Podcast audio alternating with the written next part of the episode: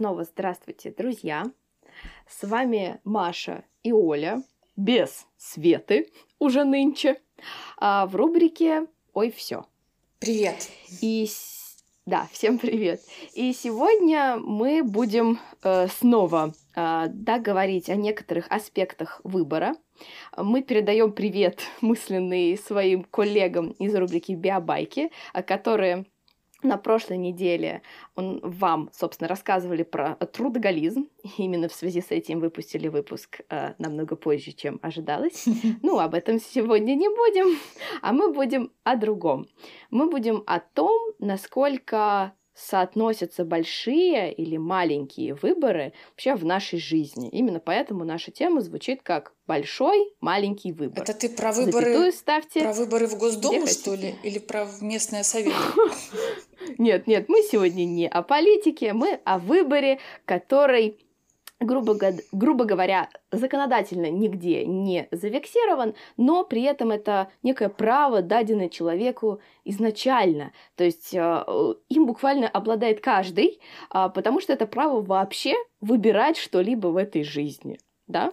Э, это никто запретить нам не может. Да? Какую кашу нам есть, какое платье нам, собственно, носить и с каким человеком нам жить. Вот об этом мы сегодня и будем рассуждать. И так же, как рубрика женская и с неким женским взглядом, а, мы снова будем, ну, грубо говоря, развенчивать некие мифы, стереотипы да, по поводу вот этих каких-то гендерных ярлыков, навешанных на тему выбора. Ну да, потому что То есть... если про выбор э, сказать, что он законодательно не закреплен, но он застереотипирован. Можно и так сказать, да. То есть, а, что мы имеем в виду?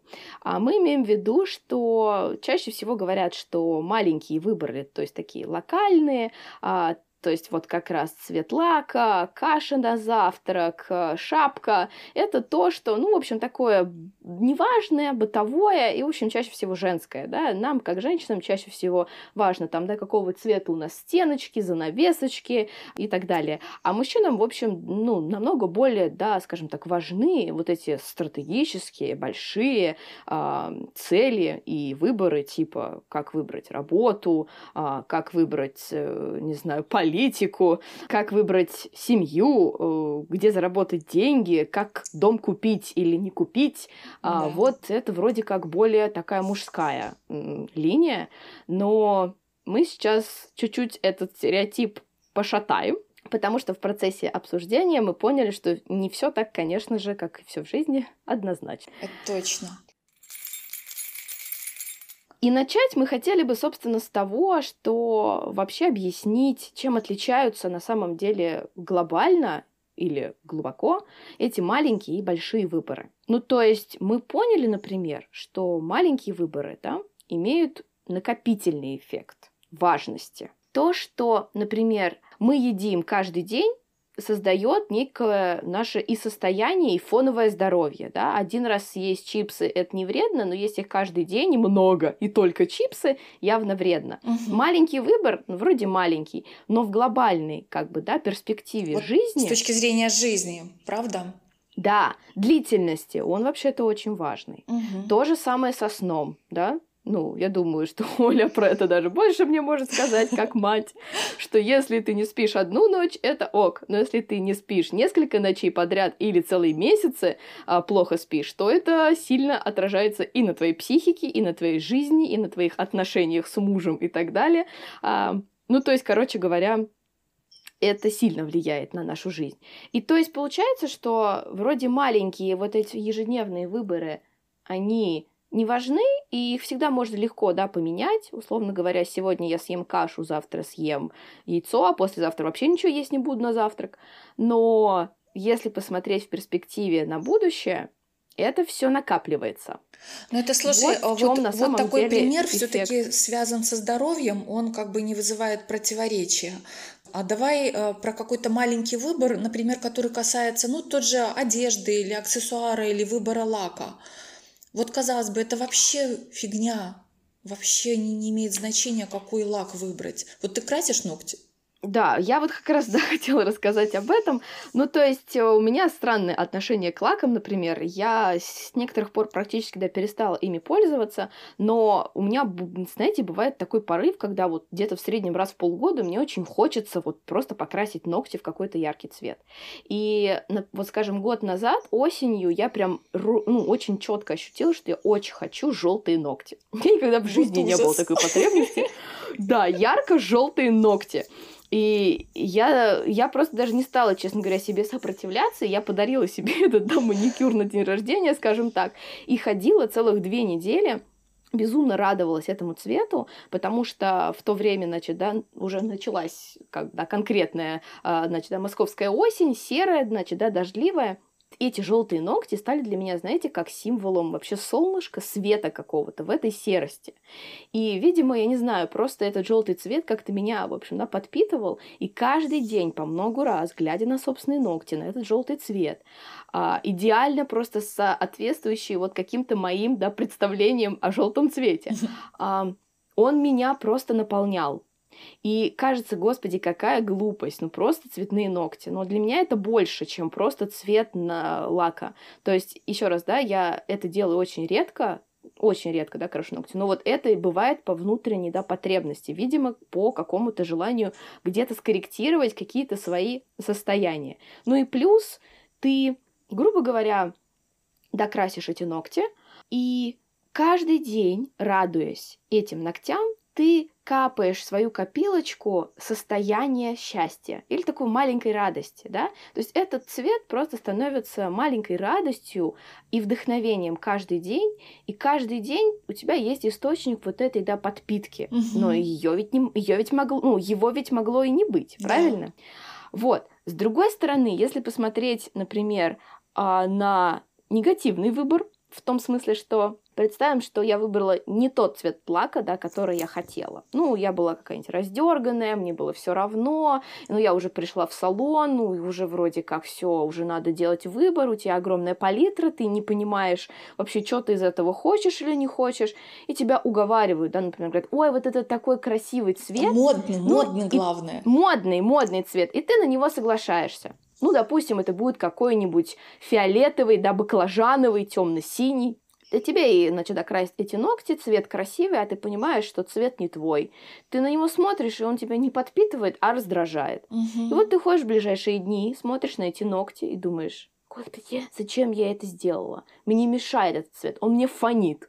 И он меня раздражает. Соответственно, вместо, да, получается, подпитки, я получаю наоборот еще один раздражающий фактор в собственной да, который жизни, помогает да, который... тебе сливать состояние. Да, который, по сути, наоборот, мое, э, как сказать, состояние ухудшает, а не улучшает. Угу. Опять же, какая фигня цвет лака. Но, да, по крайней мере, для женщины, да, это вообще-то вот может быть очень важным выбором. Хотя он очень маленький. Но видите, насколько он может быть важный в том плане, что он имеет накопительный эффект от вот этих маленьких каких-то проявлений. И вот у женщины, у нее вот. просто вся жизнь состоит из вот этих вот а, выборов маленьких вещей, маленьких каких-то а, действий, которые, в принципе, очень, а вот легко, свой пример? очень легко поменять. А что, а что для меня? Я уже не помню, что для меня. вот реально, когда живешь дома, и когда вот все это делаешь, вот не слишком задумываясь, вот как раз-таки, э, наверное, стоит сказать о том, вот я сейчас сказала такую вещь, э, как на самом деле женщины это и делают не слишком задумываясь, именно не очень-то включая голову, а больше как-то ощущая вот этот вот импульс изнутри, вот это именно чувство. То есть, что я хочу сегодня, какую я кашу сегодня хочу. А, я хочу беленькую кашу или желтенькую или коричневую, но это мы так дома с Марешей так называем, овсянку, пшено и эту гречневую. То есть я, Прекрасно. я ее реально выбираю вот э, по чувству, а потом уже понимаю, что вот у меня есть время час упаривать пшенку так, чтобы она стала классной или нету. Вот. Но это вот реально э, я все-таки хочу сакцентировать именно, что это не столько задумываешься, сколько по чувству. Ну да, то есть, наверное, это то, что называется, еще разок э, пнем этот стереотип, э, женской логикой, да, точнее ее отсутствие. То есть, когда мужчина смотрит на то, как мы э, хаотично выбираем тот же цвет лака или какие-нибудь занавесочки, да. кашу, э, платье, почему мы бесимся, да, когда вот мы прям чувствуем, что вот я хочу другое платье, у меня его сейчас нет, а вот это я надевать не буду, да. потому что я чувствую, что я не буду себя в нем чувствовать да. хорошо. Или вот То моя есть, любимая а, брошка вот к этому новому платью, она не подходит. Вот я вроде и новое платье хочу надеть, и брошку хочу надеть. И в итоге, в общем, одеваю что-то третье. То есть мужчина пытается да, вот... приложить э, свой, свою голову умную к этому вот хаосу, а это не оттуда. Да, то есть на самом деле, что мы хотели этим всем сказать? Извините, мужчины, если вы нас слушаете, и вам, наверное, от этого немножко тошно. Но мы хотим просто объяснить, что вообще в, этот, в эти маленькие выборы вкладывает женщина, почему для них они, э, они так важны. Они важны, потому что это наша жизнь, это состояние, которое мы создаем сами себе каждый день, каждую минуту с помощью этих маленьких, вот таких, наверное, для вас часто неважных выборов потому что это наш ресурс, и мы в нем живем, мы, ну, мы без него не можем, это наш источник. И поэтому, мне кажется, да, мы как такие, э, ну, как сказать, существа, которые более, в общем, да, погружены вот в эту рутину, мы ее и создаем для себя, но мы ей и питаемся, да, грубо говоря. Поэтому э, и цвет лака для нас важен, и кашка. Я хочу еще добавить о том, что э, каким образом это важно и для семьи, потому что женщина, будучи в таком хорошем, а, доброрасположенном, таком спокойном, уравновешенном, радостном состоянии, она же, это же счастье в доме, чем если женщина фурия, то тогда это же и хаос в доме. О, да. И это сразу и мужчина очень чувствует. То есть вот, ну, как бы вот перекладываем такой, прокладываем мостик между а, своим и а, общесемейным и мужским, чтобы мужчина тоже понимал, почему а, состояние женщины и для него важно. И почему к этому надо да. как минимум ну, с пониманием хотелось бы, чтобы к нам относились. Да, хотя да? бы с пониманием. Хорошо, ну что, с локальными мы более-менее разобрались. Давай теперь поговорим про большие выборы, то есть глобальные. Оль, а, большой, ты как ну, их? большой выбор, вот то, что мы с тобой обсуждали, какой здесь есть стереотип? Большой выбор требует больших сил для того, чтобы его сделать. То есть мы там долго обдумываем, у нас же в языке куча пословиц о том, что семь раз отмерь, один отрежь. То есть мы там и так, и этак подходим, и, и с точки зрения, что там мама скажет, что, может быть, там, как это на, на работе отразится. То есть мы а, смотрим с разных точек зрения, отмериваем, обсуждаем. Что мы имеем в виду под большими выборами? Там вот, где, где действительно нужно вложить много ресурса, много сил, много времени, много денег. И поэтому мы к этому подходим с очень большой ответственностью. А почему, собственно говоря? А потому что нам не хочется, а, чтобы мы ошиблись. Потому что если мы ошиблись, это означает, что потом пройдет какое-то время, мы поймем, что мы ошиблись, и значит, что нужно будет опять вложить столько времени, сил, переговоров, денег, не дай бог. И нам этого не хочется. И поэтому мы вот да. А, подходим к большому выбору, например, купить дом, пое- выбрать страну для, для отпуска. Это что же кучу надо сделать телодвижений для того, чтобы там заказать, забронировать, там спланировать, сдвинуть, кота отдать. Правда, нам не хочется ошибиться в этом. Да, и самое главное, что э, ну, этот выбор, он действительно намного более ресурсно затратный и менее да, поворотливый, образно говоря. То есть э, лак мы можем смы- смыть прямо тут же или завтра и покрасить новым или вообще ничем не красить. Да? А если мы уже купили дом, заключили кучу договоров, а подписали бумажки, формальности все уже какие-то запущенные, а мы вдруг проснулись утром и поняли, что, черт возьми, зачем мне этот дом? Да, шагать обратно довольно сложно. И вот как раз наши мужчины сейчас расскажут нам а, о том, как именно эта ситуация с глобальным выбором а, повлияла на них и на их жизнь, и как они делали эти глобальные выборы. Всем привет! Меня зовут Дмитрий Крымцев, мне 37 лет. И сегодня я хотел бы рассказать, как я принял решение, а, одно из важных решений в своей жизни по приобретению дома с землей. Первый эпизод, когда мы выбрали дом, участок, нам все понравилось. Это было в Москве, на границе Владимирско-Московской области, там коттеджный поселок такой недорогой. И Оля с Колей загорелись. Все здорово, классно, дом нравится, все как вариант замечательный. Надо брать. Ну, мне тоже, в принципе, где-то понравилось, но какие-то моменты они цепляли почему-то. Мы попросили взять паузу на сутки, чтобы улеглась вот эта пена эмоций.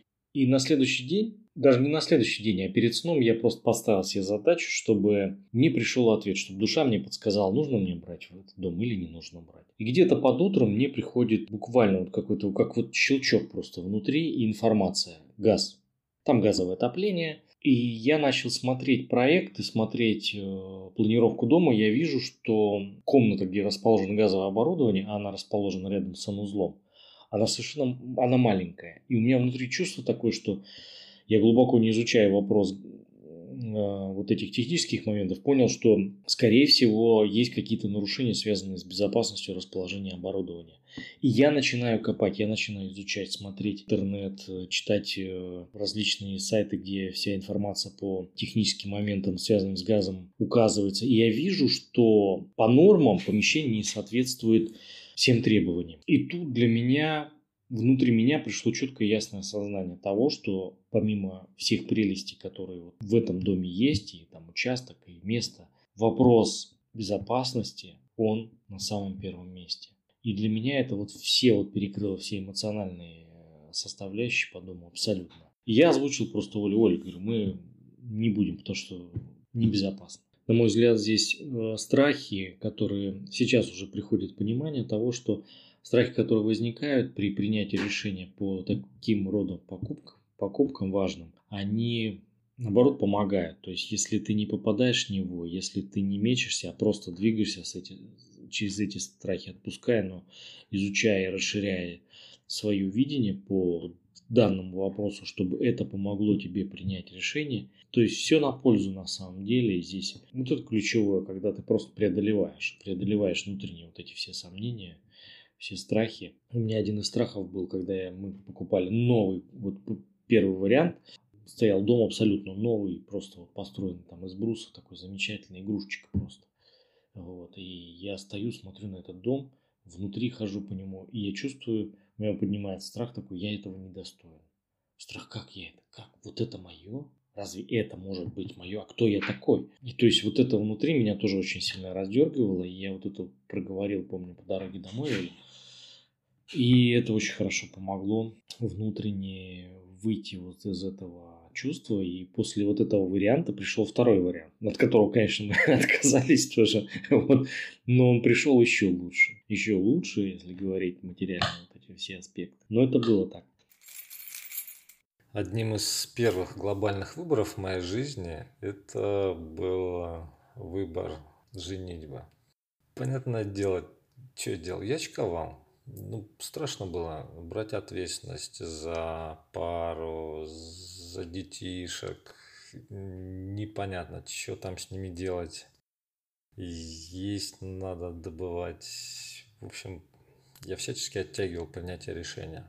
Просто из-за того, что было страшно.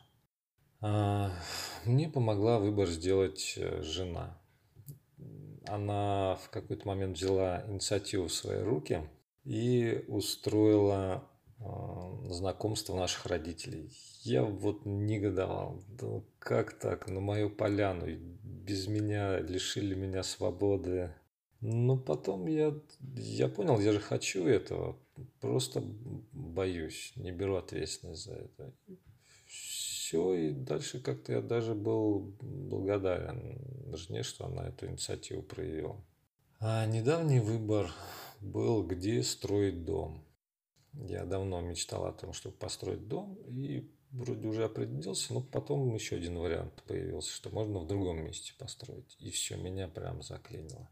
Это такое чувство, что вот есть все, а, а жизни нет. Она, когда не принимаешь этот выбор, оно такое ощущение, вот с каждым месяцем оно все медленнее, медленнее как-то затягивает, и потом уже вообще какие-то ну, стрессы на ровном месте. И в один прекрасный момент решил, ну, тоже с подсказки, решили переформулировать задачу. Я говорю, опять же, посоветовался с женой. Я говорю, слушай, может быть не дом, а квартиру. Мы решим вопрос жилплощади. И как-то она говорит, да не вопрос. И все. И потекло сразу. В течение недели выбрали, какую квартиру, еще через неделю купили.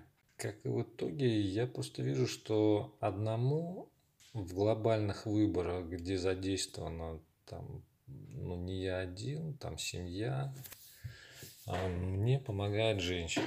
Вот без нее мне очень трудно это сделать. Она прям какие-то свои энергии туда вносит. И не то, что она мою ответственность э, берет на себя, а дополняет своей. Ну и теперь я думаю, что стоит все-таки еще это обобщить и объяснить, наверное, почему вообще-то так сложно делать эти большие выборы. И почему все-таки э, закрепился стереотип, а, что они действительно более да. Ты как считаешь, Оль? Ну вот, э, если вот логически, даже логически, опять же, головой посмотреть, то есть они реально ресурсоемкие, они требуют ресурса. А когда у человека нет ресурса, а у современного человека очень часто нет ресурса, то, конечно, он вообще просто сжимается и очень не хочет пере, переделать перевыбрать. Да, он не хочет уйти в минус. Не Я хочет бы тут уйти еще сказала, в минус, да, совершенно верно. О связи этих маленьких выборов и глобальных, раз уж мы про них – то помните, мы же говорили о том, что эти локальные маленькие выборы, они создают наше состояние, нашу жизнь вообще. То есть, грубо говоря, если каждый день капать да, в свою копилку хоть что-то, в ней будет что-то. И, грубо говоря, может быть, для тех, кто чувствует, что делать эти глобальные выборы очень сложно, очень-очень тяжело, а, стоит вообще почаще оборачиваться назад и смотреть, а вот, условно говоря, в вашем дне – все эти маленькие локальные выборы вы делали как? Вы делали для себя, вы делали по чувству, вы делали с удовольствием, вам это приносило какую-то радость и отдача была от этих выборов. То есть, грубо говоря, вы съели кашу, она вам принесла удовольствие, вам было вкусно, или вы съели ее на автомате, потому что мама, да, приготовила, или потому что у вас времени не было. Да. Или вы, не знаю, да, пошли гулять с ребенком, и прочувствовали все эти запахи леса, э, крик какой-то там птицы вдалеке, смех своего ребенка слышали, и вы радовались этому, или вы просто сделали этот выбор, потому что Надо. у ребенка прогулка На... по расписанию. Надо прогулять ребенка, иначе я буду плохой мамой. И при этом я буду да, смотреть да, да. в телефон на часы и давай, Марьяна, быстрее, быстрее. Вот-вот. То есть, грубо говоря, посмотрите, а где вы этот ресурс, да, вообще-то восполняете с помощью этих маленьких выборов. И я обращу внимание, что это касается не только женщин, но и мужчин. Мужчины же тоже живут, чистят зубы, едят, гуляют, э, выбирают э, цвет до костюма э, или джинсы. И это все тоже влияет, на наш взгляд, на состояние любого человека. Поэтому, наверное, такой наш маленький рецепт, что стоит почаще отмечать а, вот эти локальные выборы а, и то, из какого состояния они вами сделаны. То есть подпитываетесь вы с помощью них, или наоборот, они у вас съедают ресурс. Да, или... И именно поэтому вам совсем уже, да, потом не хочется выбирать что-то глобальное, потому что в копилке пусто. Да. Ну, а, хорошо. А вот а, ты делаешь большой выбор или маленький выбор вот по чувству? Можешь тоже какой-нибудь пример привести? Да, на самом деле, когда я поняла, что вот эта вот логичная, правильная выборка, а вообще-то работает против тебя? Пр- практически нигде не работает, да. А иногда и против. Я поняла, вот, что вот, вот реально против. Да, иногда и против. У меня такое, например, было с планированием. О-о-о. Я помню, что когда у меня появились проблемы с а, большим количеством дел, я начала изучать самые разные практики, э, как вообще планировать, э, покупала себе разные планеры, пробовала и так, и сяк, и методика камней, и там, и помидора, и что я только не пробовала. Боже я, короче, мой. понимала, что ничего мне не помогает делать дела быстрее и планировать их так, чтобы реально было и удобно читать эти списки, и удобно было как-то, типа, чекать, сделала я это все уже или нет, потому что часто я могла записать этот список дел и закрыть этот, этот значит, да, блокнот, забыть про него, потому что страшно было читать эти, эти списки. И вообще, короче, я в какой-то момент поняла, что я ненавижу планировать, просто mm-hmm. потому что, глядя на любой список дел, я начинала, знаешь, ну, беситься и прямо чувствовать себя каким-то заключенным, потому что у меня было ощущение, что я обязана до конца дня или до конца недели все, что я сейчас себе прописала, сделать. А если я этого не делала, то, а, то я ощущала себя таким, угу. такой какашкой. Да, то есть, грубо говоря, это, это прям вызывало во мне отвращение к себе, что вроде я такая плохая, такая слабая, я так плохо планирую, а я не могу эффективно работать, раз не могу свои 25 дел сделать за один день. И в какой-то момент я просто поняла, что, ну, вот этот вот способ, он не мой. То есть планировать О. по часам, например, там. У меня есть знакомые, которые любят планировать там даже приемы пищи по часам или сколько они зубы чистят. Вот Боже. это все вызывало у меня прям. Это мужчина протест. или женщина у тебя такие знакомые? Мужчина, это мужчина. Да, вот. И, собственно, когда я поняла, что это не мое, я начала прислушиваться к себе и думать вообще, а вот как бы мне было бы, да, комфортно, если я планирую для того, чтобы быть счастливее, то, может, как-то и, и посмотреть, как это делать с удовольствием. И я пришла к такому, я это назвала для себя, вот есть интуитивное питание, а я назвала это интуитивное планирование. Слушай, ну это, по-моему, какой-то оксюморон, интуитивное планирование. Ну, ты знаешь, нет, на самом деле, потому что э, для меня это как-то очень органически сплелось все в одно, что я в это вкладываю. То есть у меня есть список дел на день. Я его пишу обычно утром, да, потому что часто бывает, что утром, да, пролетает много разного, то, что вечером учесть нельзя. Я пишу его утром, и э, я никогда не ставлю эти дела в какую-то жесткую иерархию. Угу. То есть у меня есть понятно, что сверху я пишу самые важные дела, там один-два, остальные уже просто то, что приходит в голову, и никак их по времени практически не привязываю. То есть там всякие угу. встречи и занятия я не планирую, потому что и, и так понятно, что они у меня тут будут. И, грубо говоря, в течение дня я хожу, да, например, ну, если я дома, или даже если я там часть дня провожу дома, часть дня вот там где-то в разъездах, по ученикам и прочим работам, а, я смотрю в этот список и думаю, так, опа, у меня сейчас есть лишние 15 минут, пойду проверю почту. Uh-huh. Или, опа, сейчас у меня об, там образовалось окно, или вот настроение прям сесть и ответить на письма там своим ученикам, или, условно говоря, там а, обсудить, как, э, что у нас там в подкасте, и ответить на все сообщения в чате, я сажусь и делаю это прямо в этот момент. То есть, грубо говоря, я подстраиваю все дела под собственное состояние uh-huh. и под вот эти жизненные, э, грубо говоря, сдвижки. Есть время, нет времени, окошко, настроение, состояние подъема или просто входящий звонок, да, может часто очень сильно эти планы, да, поменять. Mm-hmm. И, по, и поэтому я, грубо говоря, жонглирую этим списком и делаю то, что мне комфортно делать. Да, честно скажу, часто бывает, что в этом списке остается э, несколько не сделанных дел. Но я решила для себя, что это и есть жизнь. И, грубо говоря, чаще всего самое главное все равно делается.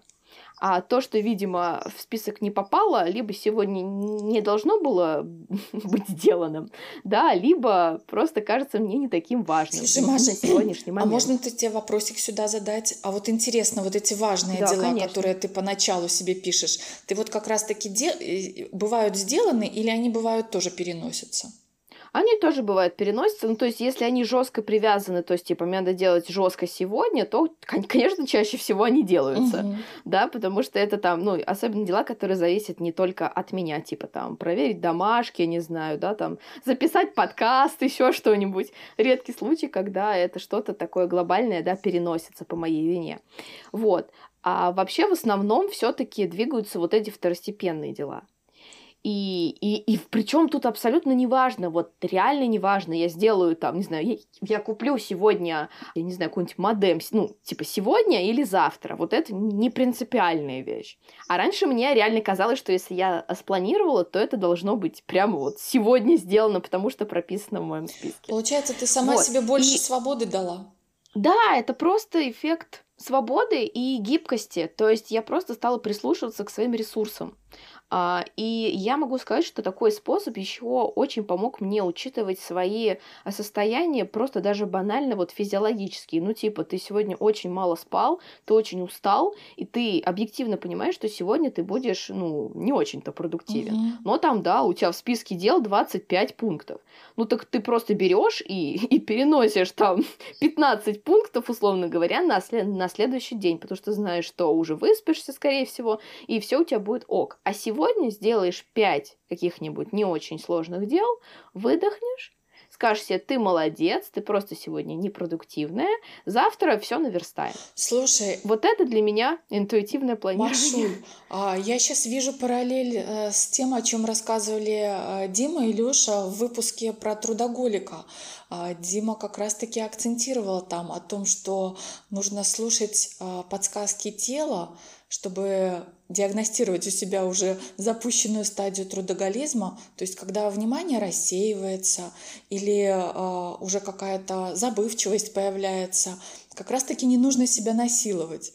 И, и это работает. То есть ты э, вот эти вот состояния снимешь у себя, э, выспишься, например, и ты тогда сделаешь свои вот эти 15 перенесенных дел на следующий день намного эффективнее, чем если ты там будешь Конечно. сидеть на работе или там за столом своим рабочим и пытаться это сделать, а у тебя не будет получаться, ёшкин кот, а ты все равно будешь да, себя и ты будешь мучить. себя ненавидеть будешь, и твой ресурс будет не восполняться, а наоборот да. снова же иссякать. Поэтому вот понятно, что я еще тоже в пути, угу. но глобально вот это чувство, да, скажем тогда, позволение себе делать выбор зависимо от состояния своего внутреннего и своего физиологического для меня стало прорывом в этом, в этом личном планировании, потому что я, правда, перестала ненавидеть эти списки дел и планеры, а я стала их любить как э, просто способ, э, ну как источник, да, структуры в моей жизни, но вовсе не как какая-то какой-то бич, который меня постоянно каждый день бьет и угнетает.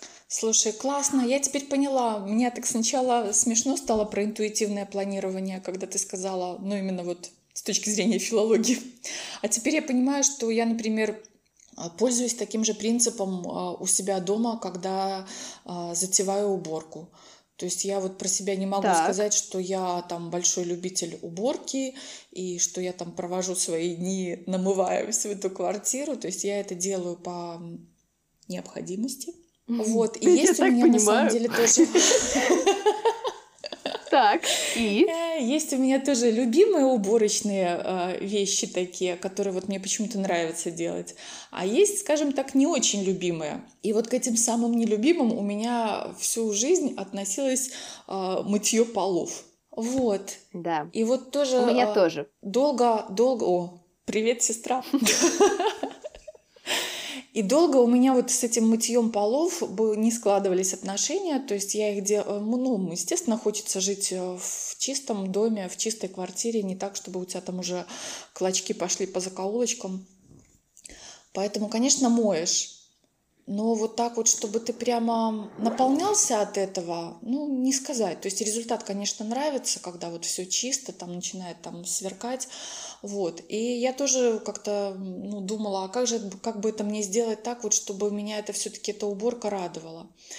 И я тоже себе разрешила такую штуку, что если я вот вижу, что мне нужно убраться, если я вижу, что мне нужно помыть полы, мне нужно вытереть пыль, вот тоже, кстати, почему-то не люблю, хотя вроде бы вообще не сложно.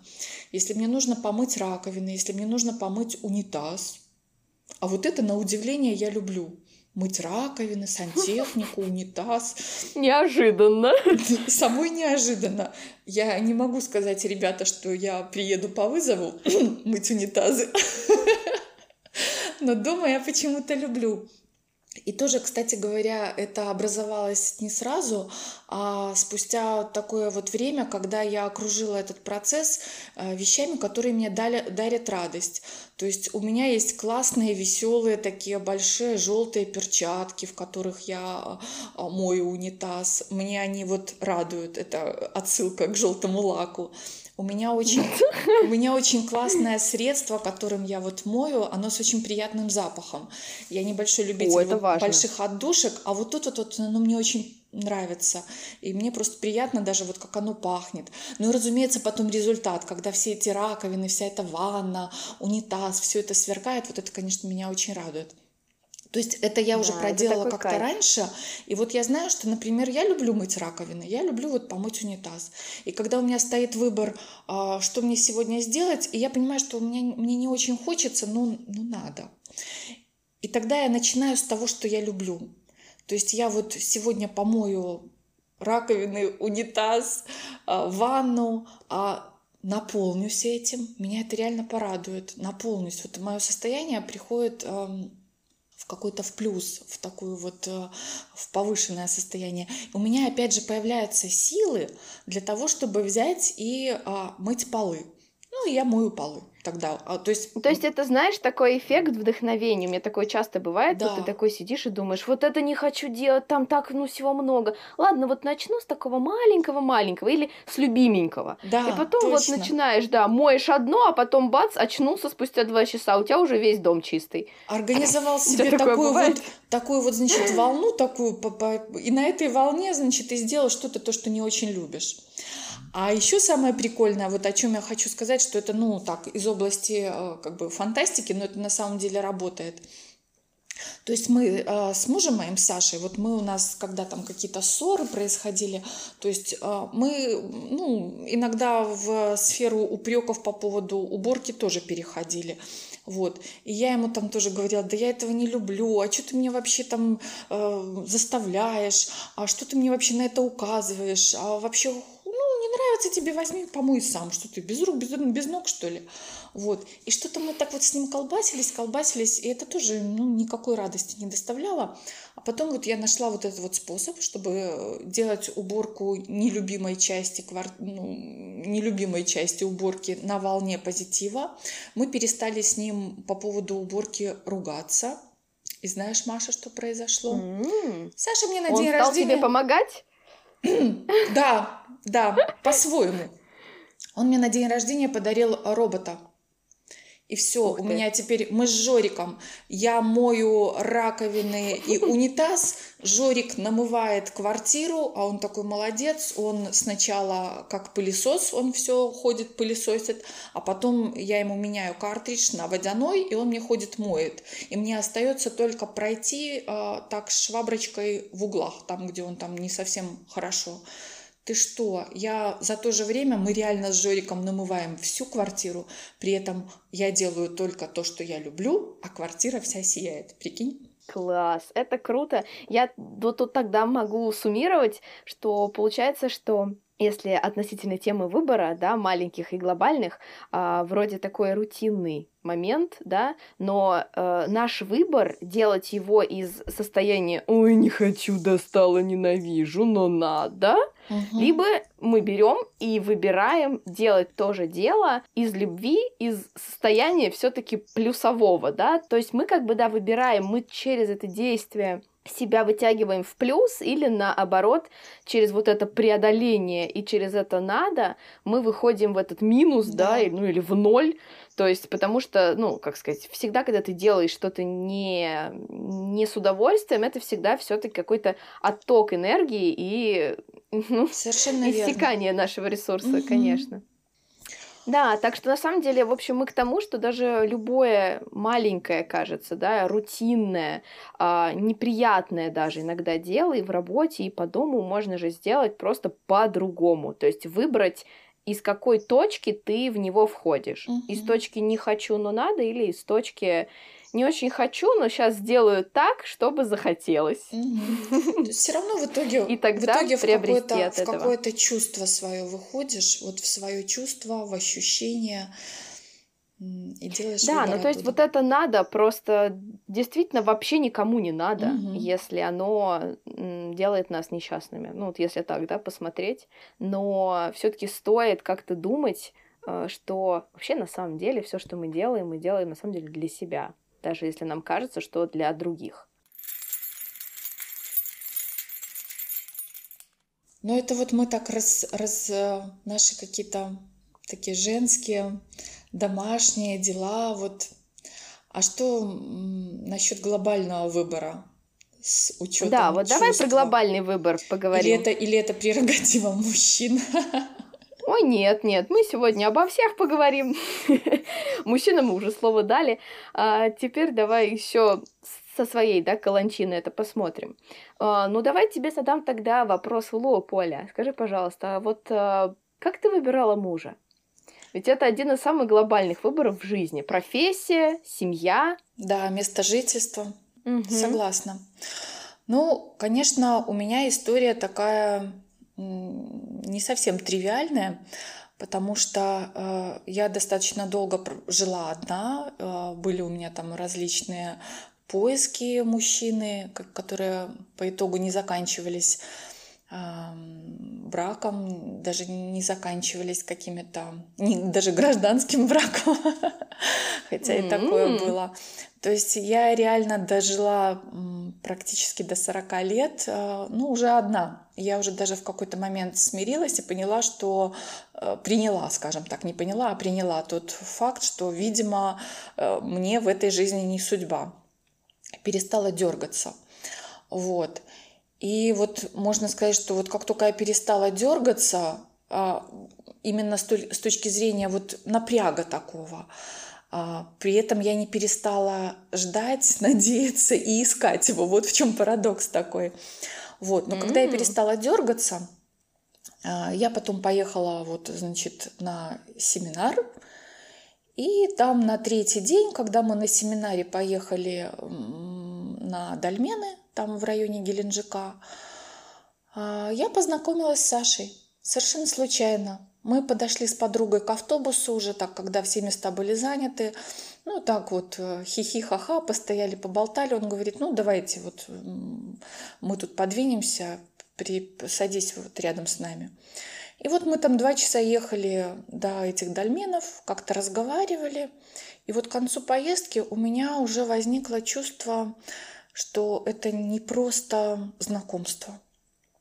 Я, честно говоря, уже к тому, ну, взрослая тетка, вот, то есть я уже э, не очень-то верила, что такое возможно. И я такая сама себе, ну да, ну брось ты. А, в лучшем случае... Показалось. Показалось, да? да. Или, ну, сейчас это какой-нибудь типа курортного романа такого. То есть, или вообще просто флирт. Флирт это тоже неплохо, наполняюще. Вот. Потом вот провели день на Дальменах, то есть мы там уже немножко разошлись, но когда ехали назад, опять те же два часа, то есть мы уже совершенно четко сели вместе, много разговаривали, и к концу поездки у меня образовалась совершенно четкая, без всяких сомнений, твердое убеждение, что этот мужчина, который я вижу первый раз в жизни, это и есть он. То есть можно сказать, что у тебя было такое как бы а, как моментальное озарение, ну, там, ну, значит, да, моментальное, ну, мы, мы берем один день, да. рамки одного дня, да? да, но это было именно так? Это было именно так. И а, потом же мы разъехались, и, ну, когда я приехала домой, мы там, конечно, все равно уже потом списались. И у меня было время, пока мы ехали в поезде, так себя проверить, э, ну, хочу я вообще дальше какие-то отношения продолжать с этим человеком. Вижу, что да, хочу. Только мы приехали, Саша у меня спрашивает, ну, там, как доехали. И мы как-то выходим, ну, больше в уровень шутки. Я говорю, ну, приезжай. Он такой говорит, а когда? Я говорю, ну, вон самолет в понедельник. И он приехал. Он приехал, я его встретила в аэропорте, мы так оба посмотрели друг на друга дикими глазами. Но в итоге все равно вот зашли ко мне в дом, Саша переступил порог моей квартиры, и тоже, знаете, это было, это мы именно из-за того, что это было как бы с точки зрения рацио вообще дико. И поэтому мы пытались э, как-то немножко сделать это как будто шутка, но это было все на самом деле очень серьезно. То есть Саша говорит, выйдешь за меня замуж? Я говорю, выйду. Это, подожди, это еще раз. Какой день вашего знакомства? Ну, может быть, с учетом э, того, что я вернулась в Минск, он вернулся к себе домой, а потом приехал ко мне. Это был, наверное, десятый день нашего знакомства. Офигеть просто. И все. Оль, ну, а вот получается, то есть это было абсолютное чувство, абсолютное. без всяких действительно рациональных причин, да, ну и как вот, как ты сама этот выбор, да, вот расцениваешь? И вот знаешь, а, вот мы уже женаты сколько лет? Шесть. При том, что у Саши ведь такая работа, связанная с долгими поездками в экспедицию. И более того, я хочу сказать, что а, вот мы расписались, а через четыре дня он улетел на полгода. И в течение... В романтическое путешествие. Да. И в течение этого Без жены. полгода меня уже так а, там где-то спустя месяца три начала посещать устойчивая такая мысль, а был ли мальчик? Вот. И потом, когда Саша вернулся, мы начали жить вместе, начались вот эти узнавания друг друга, притирки. Мы же взрослые люди, с каждый со своим сложившимся характером, со сложившимся образом жизни. Я без всяких прикрас э, хочу сказать, что было тяжело. И до сих пор еще бывает часто нелегко. И меня миллион раз посещала мысль, что тут да надо все это нахер бросить и развестись. И как мне было хорошо жить э, одной, спокойно, сама себе. У меня есть работа, у меня есть квартира, у меня есть кот. Да боже мой, зачем мне эти все терки? Что мне еще нужно для счастья, да? И вот именно вот это вот чувство, которое я сделала изнутри, из души, надо сказать, наверное, из сердца своего, то есть оно для меня вот и по сей день является опорой а, в наших вот этих твер... тяжелых, трудных состояниях. Когда только это остается, то, что меня удерживает рядом с Сашей. Ни Марьяна, ни общий дом, не понимание, как это вообще тяжело и мучительно, все эти разводы и все это вот, что типа... Нет, вот я понимаю, что это все же тот мужчина, с которым я хочу жить жизнь дальше, а, что я не хочу другого, я не хочу быть вот одна, вот. я хочу с ним. Оль, а вот можешь рассказать а вот, условно говоря, а вот как вот многие люди ведь сомневаются все-таки в своих выборах, и я думаю, что живут с любимыми мужьями или женами на самом деле, но вот сомневаются все-таки, что а вдруг я выбрал не так, не того, не тогда, а, и как вот в итоге ты определяешь, что все-таки вот ты выбрала верно? То есть в чем твоя опора, на что ты опираешься в этом? То есть понятно, что как бы сомнения могут да посещать, ну по любому поводу, но все-таки как вот здесь понять, что ну вот точно я здесь в этом уверена? Вот знаешь, понять это опять-таки апеллировать к голове. Mm. А это не, не тот э, друг, к которому стоит обращаться за советом в такой ситуации. Вот, потому что мне моя голова, она мне как раз-таки говорит, да брось ты, блин, нахер он тебе нужен. Вот. И вот я тогда, ну, чувствую вот этот, э, оно тогда тонкое, когда вот мы в ссоре, когда в эмоциях, когда в каких-то а, программах таких вот нехороших. Оно очень тонкое, оно становится, то есть вот когда все хорошо, это мое чувство, что это он оно тогда как широкая такая полноводная река, я в нем купаюсь, классно. А когда все становится хреново, это чувство становится тоненьким-тоненьким, как волосочек, но оно есть. Оля, а можно спросить, ну, просто мне кажется, что многие люди думают немного по-другому, и я очень часто слышу и от своих сверстников тоже, а, что вообще, конечно, там нет там, да, никаких половинок, никакого нет человека на всю жизнь, просто есть человек, с которым тебе будет комфортно больше или меньше. То есть, грубо говоря, этих людей, да, с которыми ты можешь пройти сквозь жизнь, их может быть несколько, может быть много, ну, кому, значит, да, повезет, кто сразу найдет наиболее там, да, комфортного, может с одним прожить. Но вот многие считают, что вот этого какого-то человека, с которым с единственным, да, с которым ты будешь э, реально счастлива всегда и вопреки, ну, что его нет. что можно подобрать любого человека. То есть, грубо говоря, что этот выбор не предопределен. Вот ты как к этому относишься? Почему? Ну, ты считаешь это так или для тебя это по-другому? То есть ты была бы счастлива с другим мужчиной? Если бы ну, встретила еще кого-то лучше, чем Саша? Ты знаешь, а, я вот уже тоже долго думала, и будучи еще одна, и вот теперь уже а, замужем, а, все равно размышляю на этот счет. И я, во всяком случае, для себя пришла к мысли, что тот человек, вот который он, который вот то, что мы называем половинка, то, что вот в народной культуре называется суженый, то есть, ну, можно называть разными этими штуками, вот этот самый он, это не означает комфортное житье. Вот в чем парадокс. Как раз-таки этот самый он, вот этот самый мужчина, который, ну, я верю в, вот, в то, что муж и жена — это половинки друг друга, я верю в это. И я поэтому буду говорить э, вот так, с точки зрения половинки. Я верю, что этот мужчина, он как-то как раз-таки помогает мне а, стать целее, принять себя, свои какие-то э, стороны, которые я не принимаю и не осознавала вообще до того, как он появился. И именно вот все наши конфликты, они связаны с тем, что он мне на эти мои непринятые стороны подсвечивает, а я протестую, я не хочу признавать, что это я, что это... Это же он такой. Это он такой какой-то кривой, хромой и, и, и одноглазый. Это же не, не я такая, ну, в кавычках. Вот. И именно поэтому э, ну, во всяком случае, вот какое-то время нету этого комфорта, потому что ты все время в труде, ты все время трудишься с собой, понимая, вот особенно когда ты понимаешь, что муж тебе показывает, с чем тебе потрудиться, это как раз-таки все время труд, все время труд, и мы обсуждаем это. И также я для него.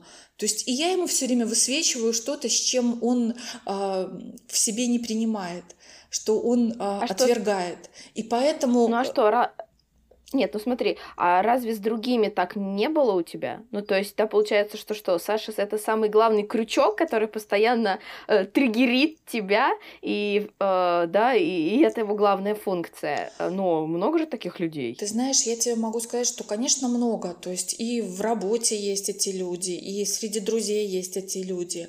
Но ни один человек не делает это так глубоко, так эффективно, так надежно, как делает муж. И в этом его главное отличие. Я бы все-таки тогда добавила, Оль, что получается, что все-таки правильно выбранный муж, настоящий муж, твой муж. Тут, ну вот, наверное, просто даже неправильно выбран, а именно твой, да, ну или твоя жена они не только цепляют наиболее всякие наши да, больные какие-то места и, и, и заставляют нас э, работать над своими слабыми какими-то да, сторонами и усиливать сильные, э, но в то же время это еще, может быть, и единственный человек, да, которому ты будешь прощать все это, и с которым ты все равно будешь чувствовать себя наиболее счастливым, вопреки вообще всем этим теркам и обстружкам. Да, Машуль, так и есть. Потому что когда ты э, вот выйдешь, э, ну, что-то проработаешь, расскажешь Саше об этом, он расскажет о том, что он почувствовал. Возникает какое-то совершенно чудесное чувство единения, полноты, может быть, даже вот счастья, ну, которое невозможно ни с коллегой, ни с другом, ни, ни с мамой, ни, ни с, с кем другим. Угу ни с кем другим. Ну вот. И вот это очень вот дорого. Вот так вот мы поговорили про глобальный выбор по чувству. Да. Эх.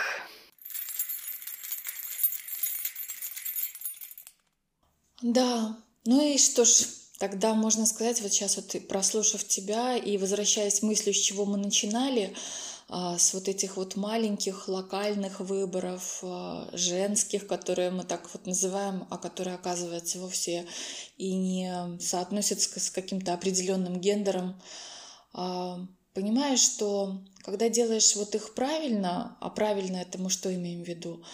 Когда из своего чувства, из своей души, вот из вот этой вот не логики, а просто чувства, когда ты наполняешься, Интуиция когда ты переполняешься вот этой вот радостью, вот этим каким-то хорошим состоянием таким, тогда у тебя есть силы делать большой выбор, если приходится его делать. Вот приходят такие обстоятельства, нужно сделать какой-то крупный выбор, и ты его сделаешь.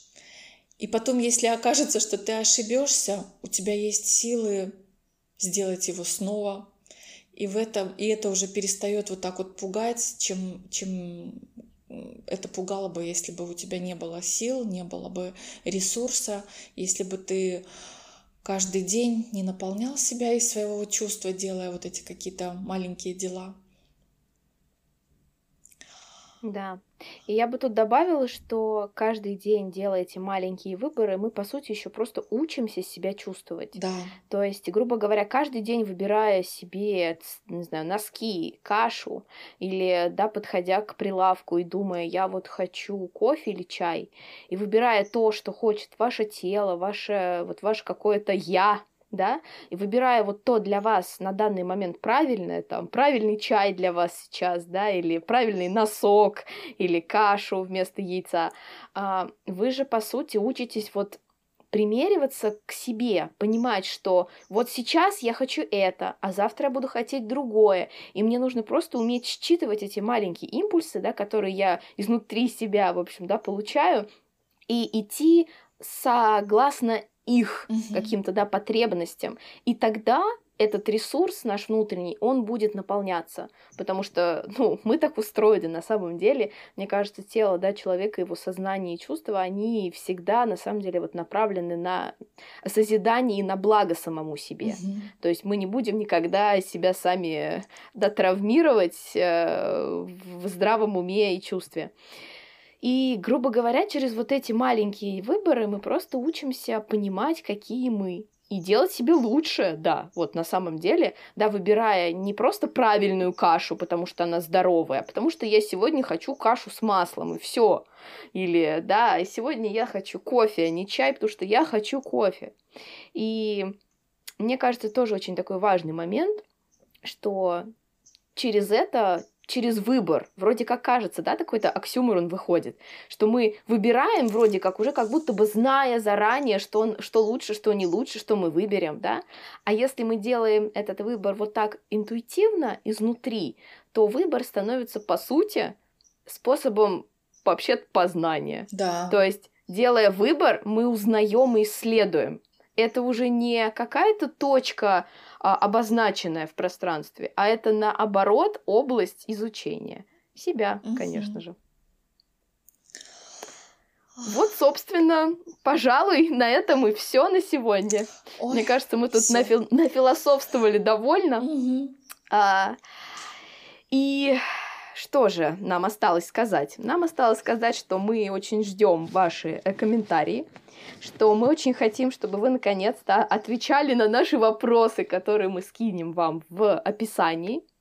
А, и, конечно, ждем новых встреч и ваших сердечек, подписок и реакций. Всем большое спасибо. Пока-пока. Услышимся уже через неделю в следующей нашей рубрике «Звучи складно». Наш подкаст, он такой многостаночник и рубрик у нас целых четыре, чтобы никто не заскучал. Так что... В общем, не переключайтесь. Пока. Всем пока.